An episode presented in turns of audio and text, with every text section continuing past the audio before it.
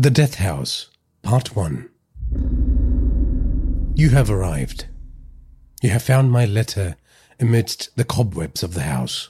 The house deemed a house of death by urban legends spreading like wildfire in our city. It's appropriate, no? Once you arrive here, lured in by its wily charms, you never leave. I didn't.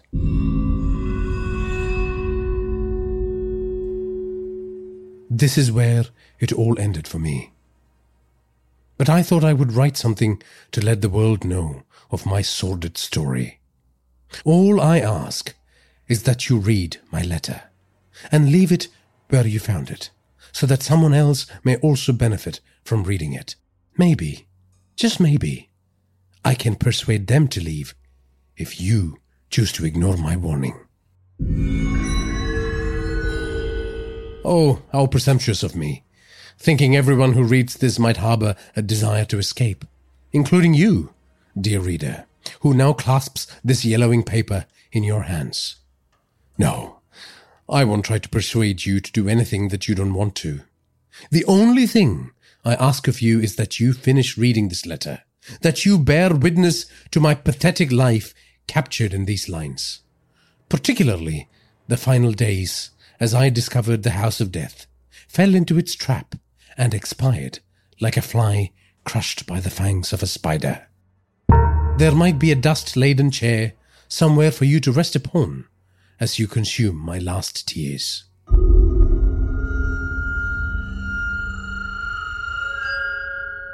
I did not differ from the millions of fresh graduates plying the streets of this heartless city looking for a job. My parents had both lost their jobs during the recession. The software industry is not what it once used to be. Before that, for a time, we indulged in European getaways, splurged on the latest smartphones, and threw lavish parties to escape the monotony of corporate life and the tediousness of academic pursuits. It was middle class overreach, an attempt to mimic the upper middle class lifestyle driven by the desire to impress on social media. Now, things were dire. There was debt that I didn't know the details of. My mother cried a lot. The only time my father spoke was to quarrel with my mother. I had to go looking for jobs as soon as I graduated. Unlike Sonny, whose parents sent him to Dubai for a mini holiday with his uncles, who took him to posh clubs, desert safaris, and theme parks. I walked from pillar to post, looking for something that befitted my educational background. But they rejected me on the grounds of being overqualified or having no experience. Finally, I had no choice but to take up the job of a delivery driver. For a pittance, I delivered mouth-watering meals that I couldn't afford to customers who could. Back-breaking 12-hour shifts that left me with no desire to do anything but sleep. At least it helped me avoid my depressed parents. The only source of joy was the gathering of us delivery drivers at a street food stall that served cheap deep fried goodies. There, surrounded by our rented e-bikes, we ate and gossiped and laughed to our heart's content. The half hour of camaraderie provided a much needed bright spot in my day. Into this circle of bliss came the urban legend of the House of Death.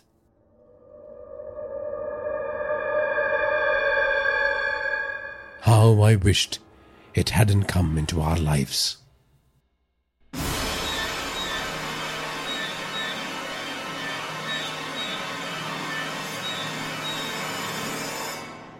It was Vaishak, the skinny lad from Tiruchi, who first mentioned the house.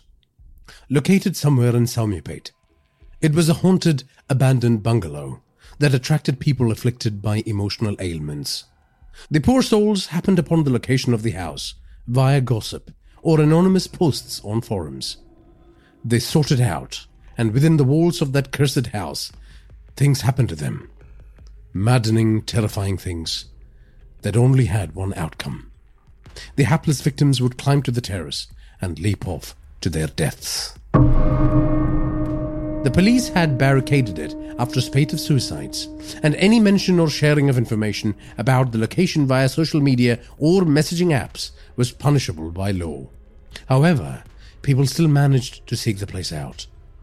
When Vaishak was telling the story, there was one person who was listening to his tale more intently than the others. I should have known then and there that our colleague Anna would try to seek out this place. She was from the northeast, far away from her family, trying to make it in this cruel city.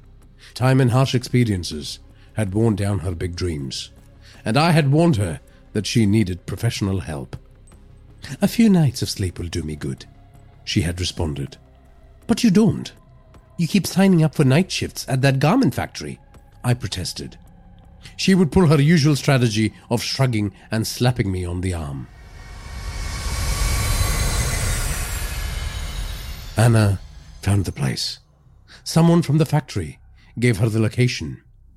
The next time I saw her, she was a still shape wrapped in white sheets at the morgue.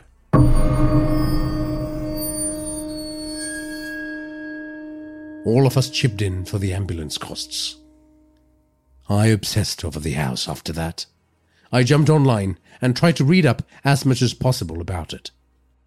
Forum posts revealed sordid tales of black magic practitioners lurking in the shadows, capturing and brainwashing visitors and forcing them to harm themselves. Other posts spoke of a doctor who, after being betrayed by his wife, took his own life, and whose spirit now engaged in vengeful antics from beyond the grave. One post from someone claiming to be a local historian mentioned that the house was located on the site of an old holy grove devoted to gods whose names and histories had been lost to time. I wanted to find out what happened to Anna. I was determined to provide her family with some answers. Wait, why am I lying to you? Why? To what end? The truth is, I had feelings for her. Visiting the house would offer me closure a balm on the eternal wound in my heart. I was going to find that place.